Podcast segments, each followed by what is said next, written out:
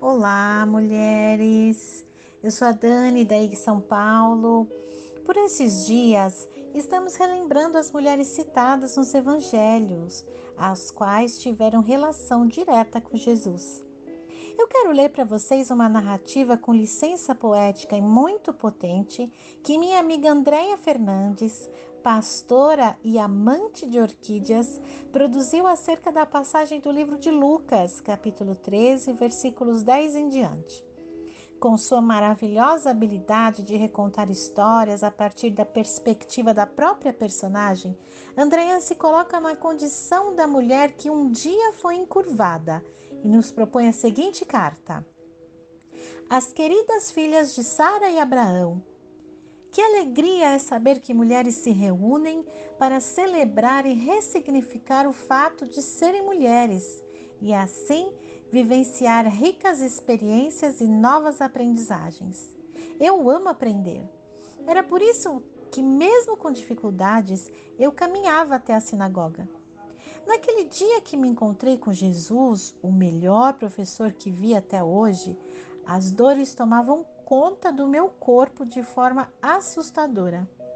Além de encurvada no corpo, eu me encontrava encurvada na alma mas confesso que eu não sabia disso, nem sequer tinha condições de questionar o porquê daquela tristeza. Sabe, quando a gente fica presa a uma situação por tanto tempo, eu já vivi assim há 18 anos, a gente se conforma. O pior, a gente se anestesia. Mas professor e professora bons são aqueles que vão mais além do que transmitir conteúdo professor e professora mesmo, nos ajudam a rever conceitos, desconstruir preconceitos e construir outros saberes e sabores. Foi isso que Jesus fez comigo. Me lembro bem daquele dia. Ele mudou a minha vida. Gostaria de partilhar com vocês um pouco do que aconteceu. Acordei com muitas dores e mal conseguia me mexer. Se para eu me deitar era difícil, me levantar era pior ainda. No entanto, sabia que Jesus, aquele que ensinava, amava, curava, cuidava, sorria e se importava com qualquer pessoa, estando ela saudável ou enferma, estaria ali. Eu precisava ir, mas não conseguia levantar. Uma amiga me ajudou. Eu queria ver Jesus mas sabia que lá estariam todas as pessoas que me atormentavam e me desprezavam por causa dessa enfermidade. Se meu corpo estava encurvado, minha alma também foi se encurvando dia a dia por conta do desprezo e do preconceito. Ninguém falava comigo, mas muita gente falava de mim. Jesus falou comigo. A sua voz inesquecível me abraçou de forma que eu não resisti. Deixei de lado a vergonha, o medo e até a dificuldade de locomoção. Me aproximei dele. A sua voz uniu-se ao seu toque. Mulher, estás livre. Foi o que eu ouvi. Foi o que eu senti. Foi o que eu vivi. Ereta e desperta, eu glorificava a Deus. Nada discreta foi a postura do chefe da sinagoga, seu olhar me ignorava, mas suas palavras tinham o destino certo encurvar-me mais uma vez. Ele não conseguiu. Enquanto eu glorificava a Deus, a glória da divina Ruá se manifestou. Jesus começou a falar. As palavras de Jesus endireitavam a vida de quem, assim como eu, havia se encurvado diante das agruras do mundo. Ao se deparar com a arrogância do chefe da sinagoga e de mais alguns religiosos, com, que com o olhar de reprovação desprezavam a beleza daquele momento, Jesus lhes confrontou. Qual de vocês não soltam o seu animal sedento para beber água, mesmo sendo sábado? Diante do silêncio que pairou após sua pergunta, ele prosseguiu. Por que motivo eu não libertaria essa filha de Abraão de uma prisão que já durava 18 anos? Ninguém conseguia respondê-lo.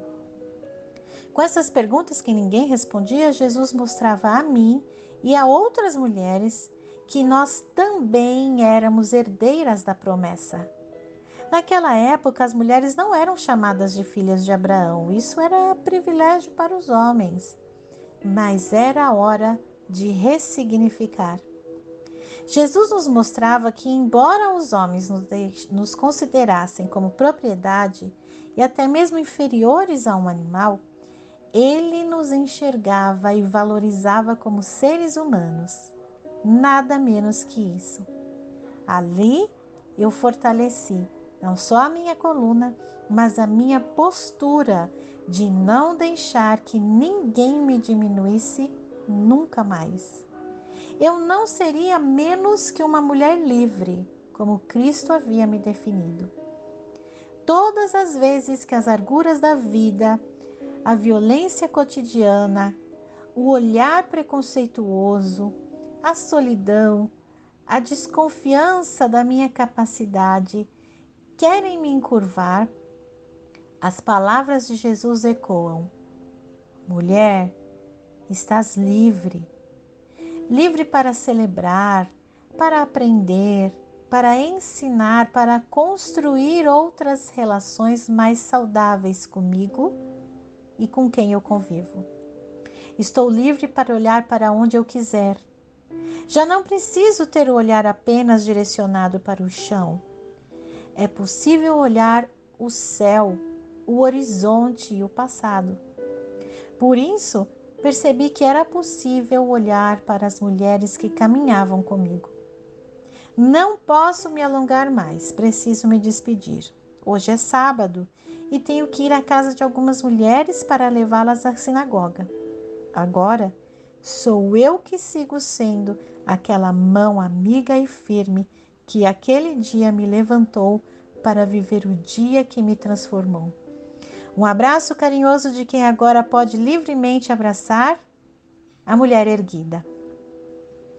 Irmãs, que essa história nos instigue a fazer como aquela mulher que um dia esteve encurvada e segue levantando a cabeça todos os dias, diante de todas as arguras, diante de todo o sofrimento porque quem a endireitou foi aquele que venceu a morte, Jesus Cristo.